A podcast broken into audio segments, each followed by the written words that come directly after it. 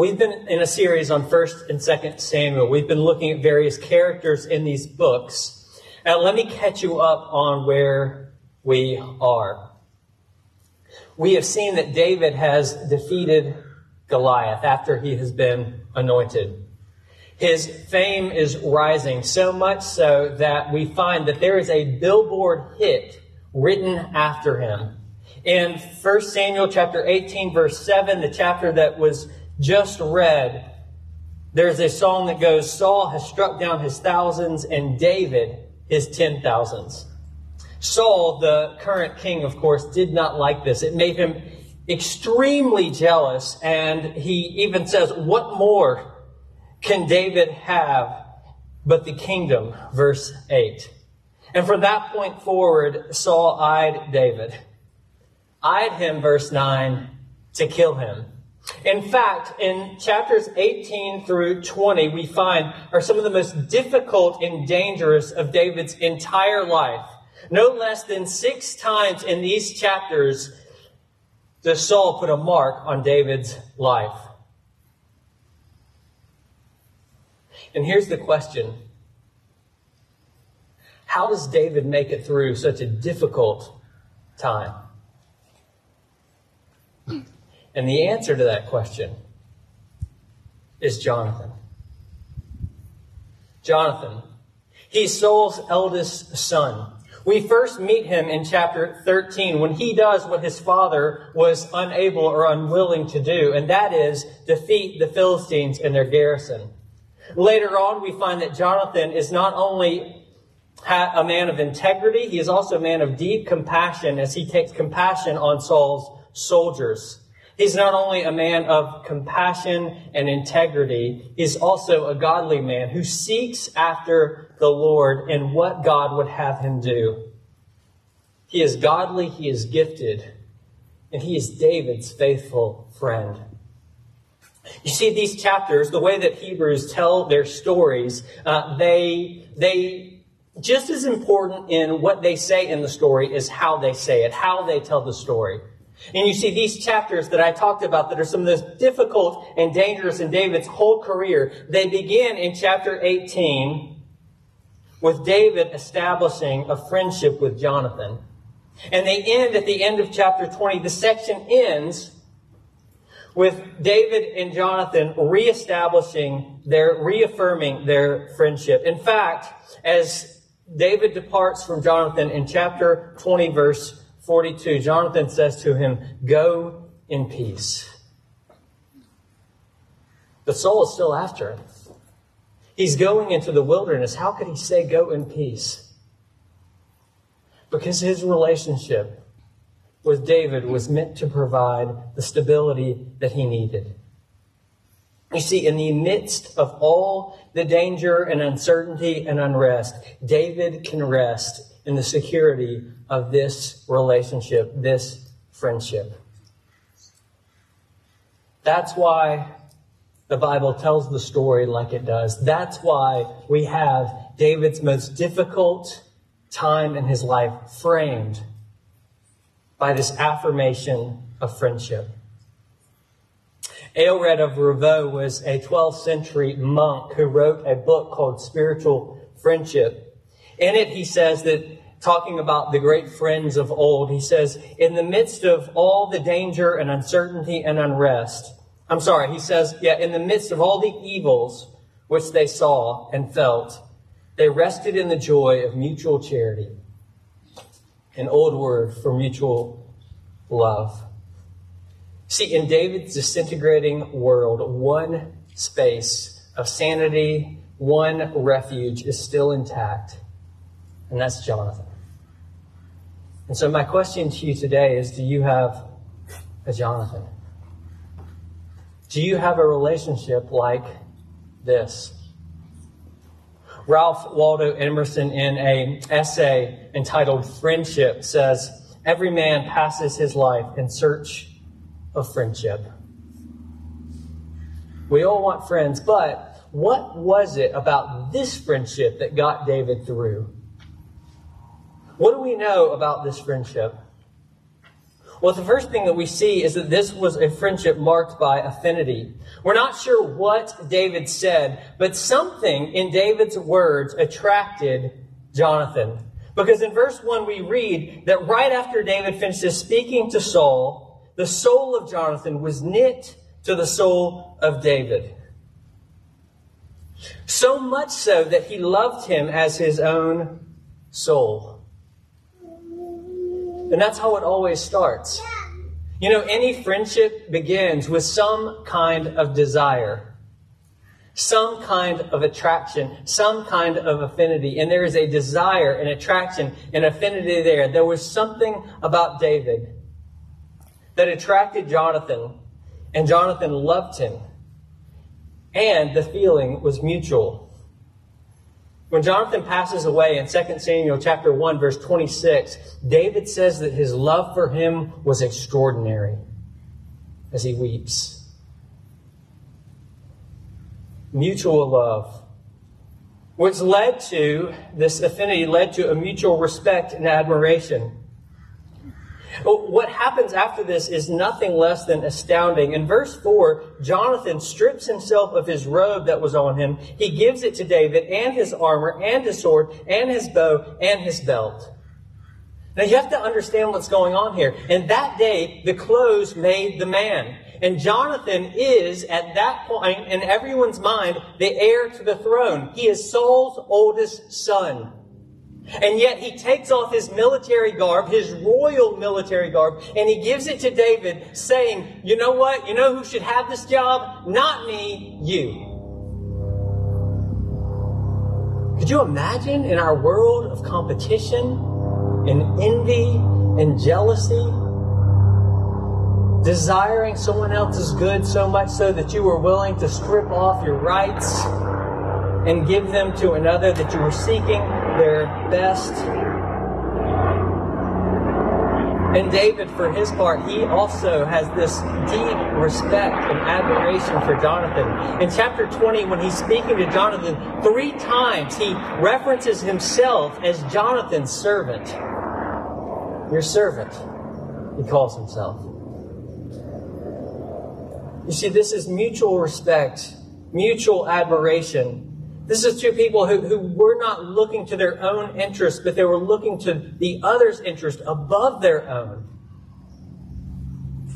Not only was there affinity and mutual respect and admiration, there was also empathy. And notice that eighteen one said that Jonathan loved David as his own soul. When, when Jonathan looked at David, he said, that's me. So my life is bound up in his life. What happens to him happens to me. And that's why it, this comes to tangible expression in chapter twenty, verse thirty-four, when it says that Jonathan was grieved for David because his father, Saul, had disgraced David. And Jonathan is grieved for David because he loved him as his own soul.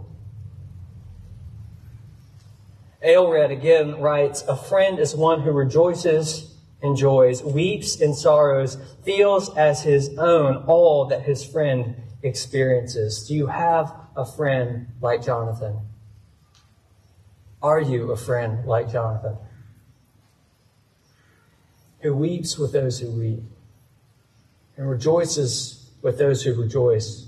Another's victories are your victories, and their sorrows are your sorrows. Another's tears matter more to you even than your own tears, and their joys more to you even than your own joys. Do you have a friend like Jonathan?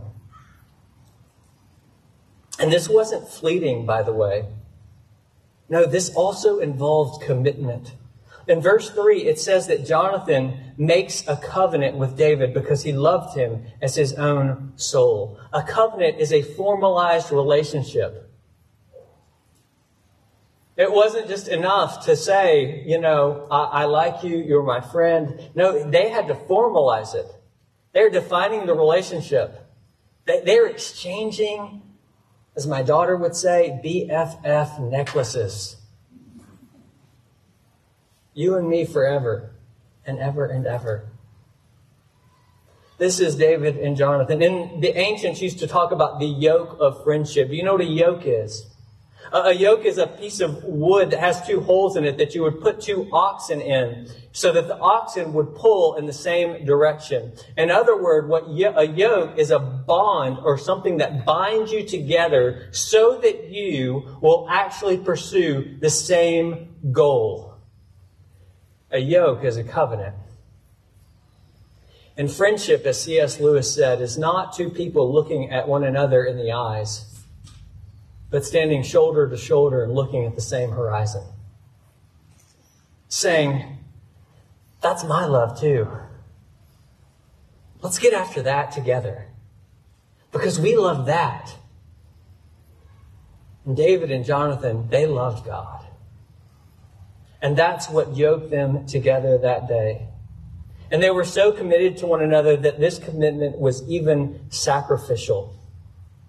In chapter nineteen, right in the middle of this section, we find that Saul charges his men to go kill David, and Jonathan goes and warns David about it, and then goes and speaks well about David to Saul to try to get Saul, and he does.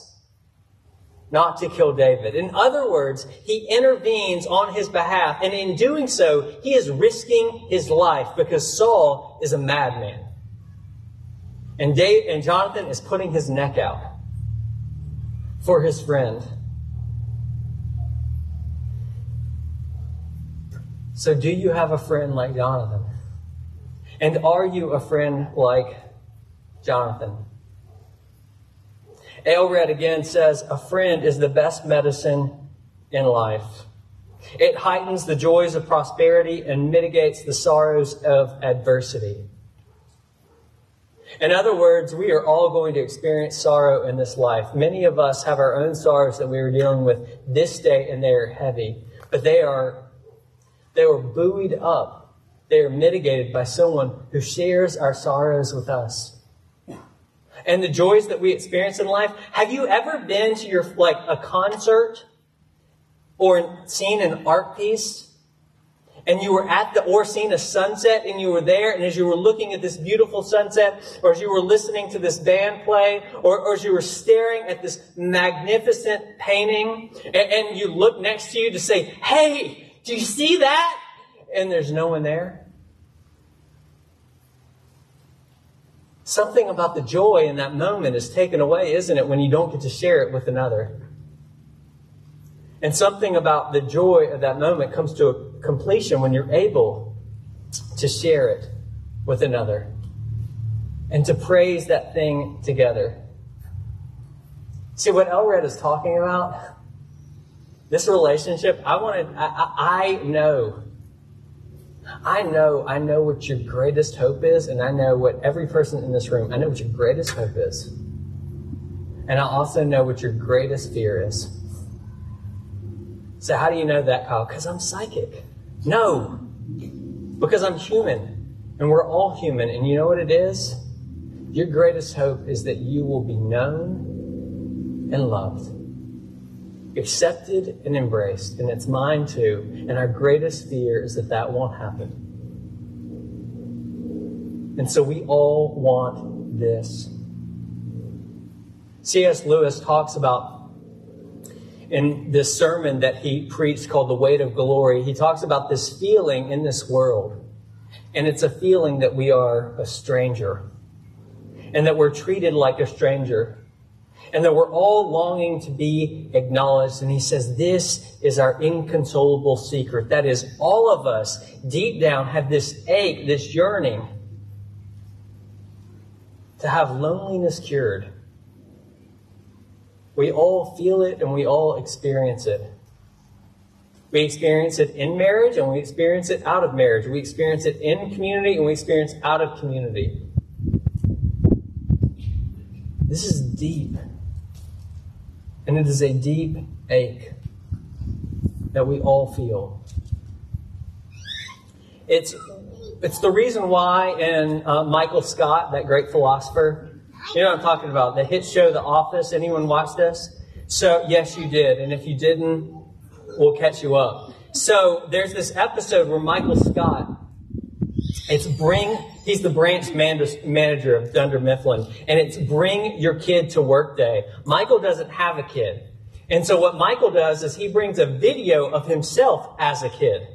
And he plays the video, and in the video you see little Michael Scott saying this: when I grow up, I want to get married and have one hundred kids so that I can have one hundred friends, and no one can say no to being my friend. You know, Michael's insecurity is something I relate to. We all just want to be loved and accepted and find a place that we belong and find a place that we can call home. Jeremy Huggins uh, graduated from my seminary just before my time, but he's a writer and we share some mutual friends. Jeremy, in one of the pieces, wrote, uh, in one of, one of the pieces that he's written that's received some press, said this: all the people I love, I trust, I want to be around, all of them answer with varying volume, yes, to the following basic question: will you be there for me? I've come to believe it's the question that houses all my other questions, fear, and longings. Will you be there for me? See, this, I would suggest to you, is what is different between what the Bible terms friendship and what we call friendship. You know, we all have a thousand friends, right? Facebook friends. And pastors, we have tons of friends, because every time we write a letter, we say, friends, right? Dear friends.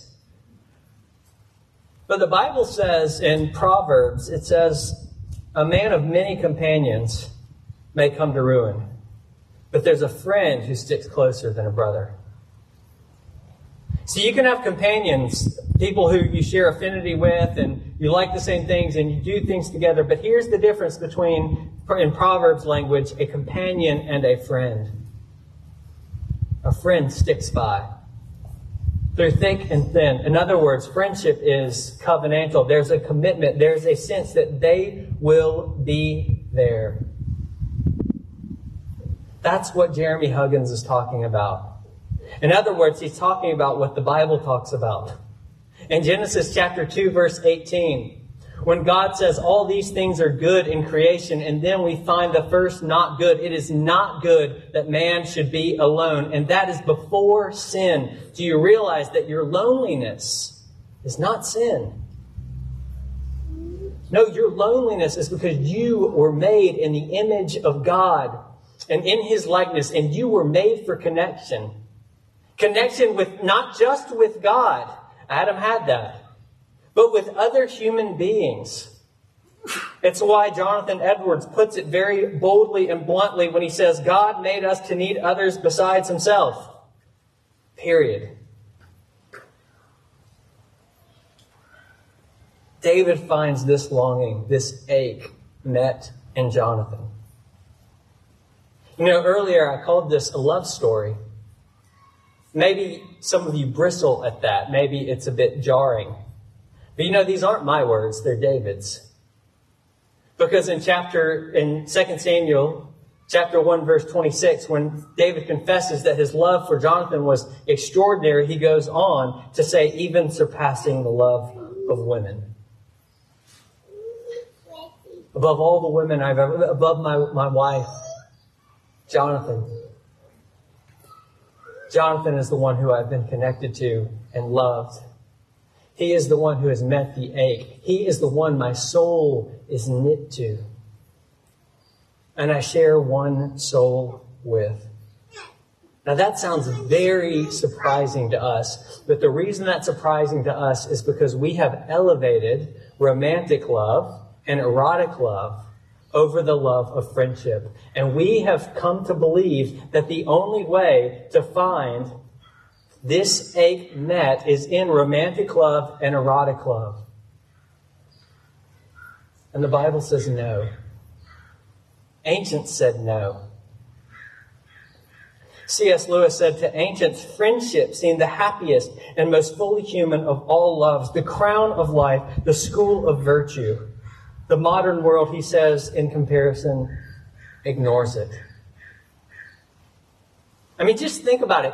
If you go back in history and you look at so much of the great epics and things that were written, what were they about? They were about friendship. But you go to our books and you go to look at our movies, and what are they about? They're about romance.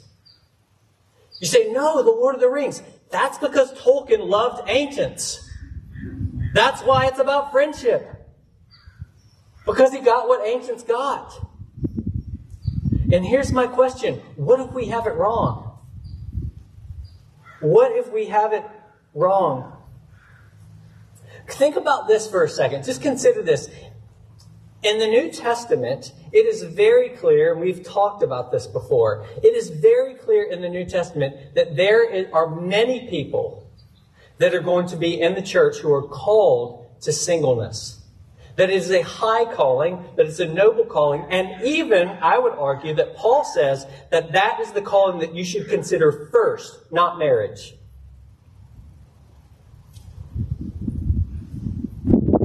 People are called to singleness,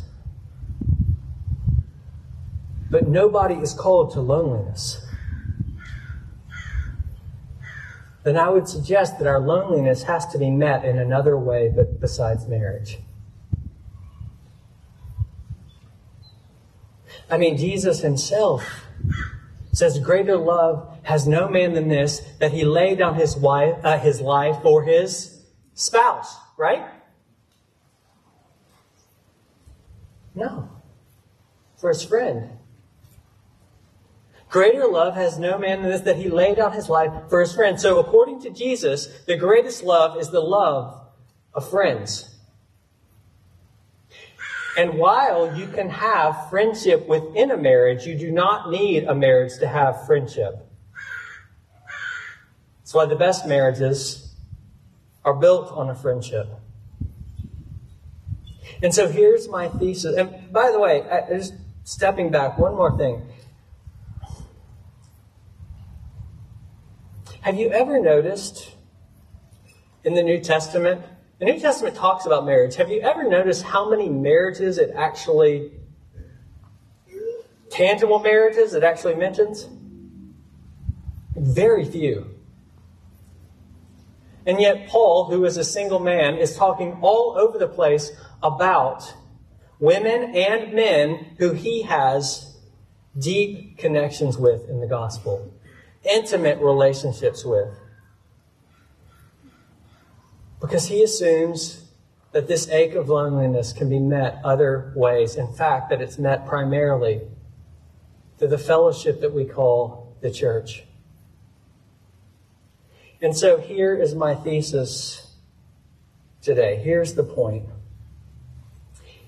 It's that friendship, and not romance, is the primary way through which God has given us to be known and to be loved. And it's the primary cure for our loneliness. So we must pursue friendship. We must pursue friendship.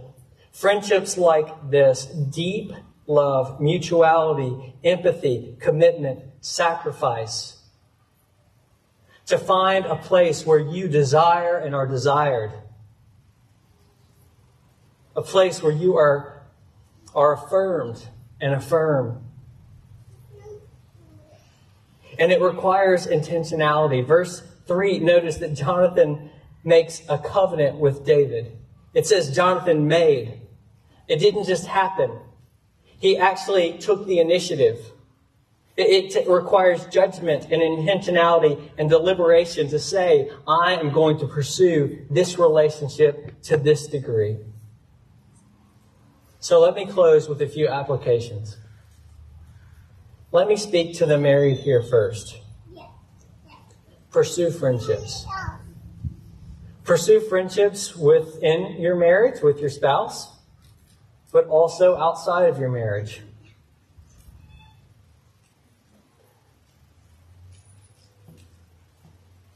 Some of us are in marriages where we feel that we aren't known and we aren't loved and we feel lonely. All of us are in marriages where we feel that to one degree or another, because that is the experience of humanity on this side of the new creation. You should know that. You're not alone. It's normal. Look, what our culture tells us today is that if we find ourselves in a marriage that is not fulfilling our ache of loneliness, what do we need to do? We need to leave that marriage and go find another one, because romantic love is the way in which that ache is met. And I want to say, no. You need to pursue friendships. What about those of us like myself who feel like we're actually in a very fulfilling marriage? You also need to pr- pursue friendships. We also need to pursue friendships inside and outside, because here's the thing about friendships. It's not an all-sum game. C S Lewis talks about in his book, The Four Loves, when he's talking about friendship, he says that, you know, he had these these really close friends, and they met at the pub, and they talked all the time, and he talks about how when one of them died, he lost something in each of the others. Because he said that, that Jack was able to bring out, you know, that one of them, Charles Williams, was able to bring out something in J R R Tolkien that the other could not. It, so, so this is why, actually, it's exponential. You are a better spouse when you pursue friendships. But you also need to pursue friendships because, because that is how God has given you to meet this ache. And God has given you to meet the ache in others. And he expects that there will be people in the church, many people that are called to singleness. If stats are true, forty percent. Now let me speak to the singles among us.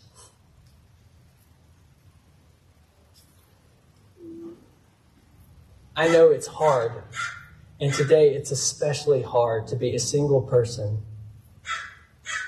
because what we are told both inside and outside of the church is that marriage is the primary, if not only, way to meet this ache. But I want you to know that it's not true. And I wish I believed that more. And I wish my fellow Christians believed it more. But it's not true. And so there is a vision here for you and an opportunity to pursue relationships, friendships with others. Do it. With married people and with unmarried people. And realize that God can, through other people, meet your longings and needs. Yes, maybe not in this world ultimately.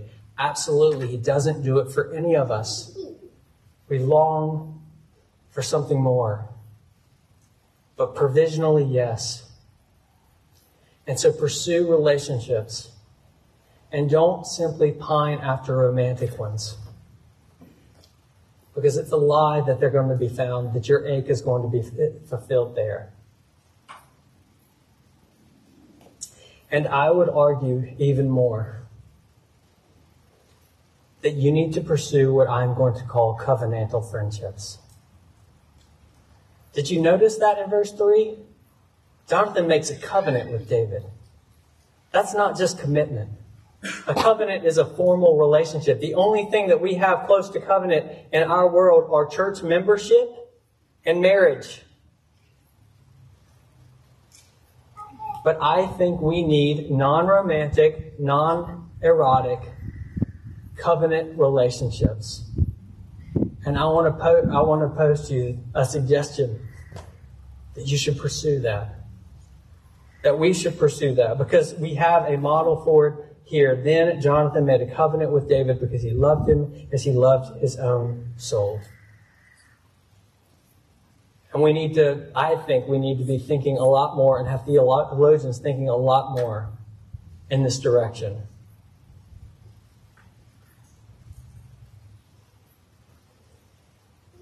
God did, though, I want to, you to know, he did become a man. And when he became a man, when he went through his time of need, what happened? He gathered a group around himself. And when he gathered that group around himself, Jesus, in the upper room, he said in chapter fifteen, verse fifteen, not only does he say, greater love has no one than this, that they should lay down their life for their, for their friend. He said, I have called you friends. And he means that in the richest, most biblical way. And that friendship also entailed him becoming a servant, because there in the upper room, he got down on hand and knee and he washed the disciples' feet. And in so doing, he washes yours and mine as well. And not only that, but there he actually made a covenant. This is my blood of the new covenant for those friends, to bind himself in commitment to them forever. And not only that, he took off his robe, just as Jonathan did, and he laid it down for you and for me, so that we might pick up a robe, the robe of his righteousness. At present, Lewis goes on,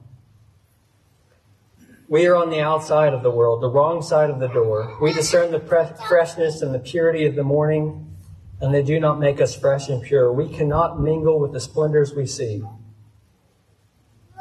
I have a doctor brother, his name's Wesley Hill, and he describes an experience. He's a, a single, and he feels called to singleness, Christian, and he, on an Easter Sunday, he talks about going to a door, looking at this party on the inside and standing outside. And he said that was a metaphor for his life. He felt like no one notices me and I'm not welcomed in. That's what Lewis says here. Right now, we, we feel like we're on the outside of the world. But then Lewis goes on and says, but all the leaves of the New Testament are rustling with the rumor that it will not always be so. Someday, God willing, we shall get in. All of us. And Jesus became a man, and he called us friends, and he died, and he brought us into a fellowship of friends, so that one day, someday, we would experience what we all want to experience, what we were all created to experience, full affirmation, full love, full embrace, with no doubt in our minds. That's why the New Testament says on the day of judgment, we will hear the commendation of God. Well done. We will hear his praise. Our reward and our praise will be from him. We will hear him singing over us, because his desire is for us, and our desire will be for him. And not just him, but all the fellowship of the saints. That is what is in our future. We can live into it now. And the provisional experiences of it, knowing that one day, someday, it will be ultimate. Lord, we ask that you would bring us into the fellowship of your love, and that not only would you bring us into it, which you have, but that we would feel it and experience it as we live in fellowship with one another. We pray this in the name of the one who has called us his friend. Amen.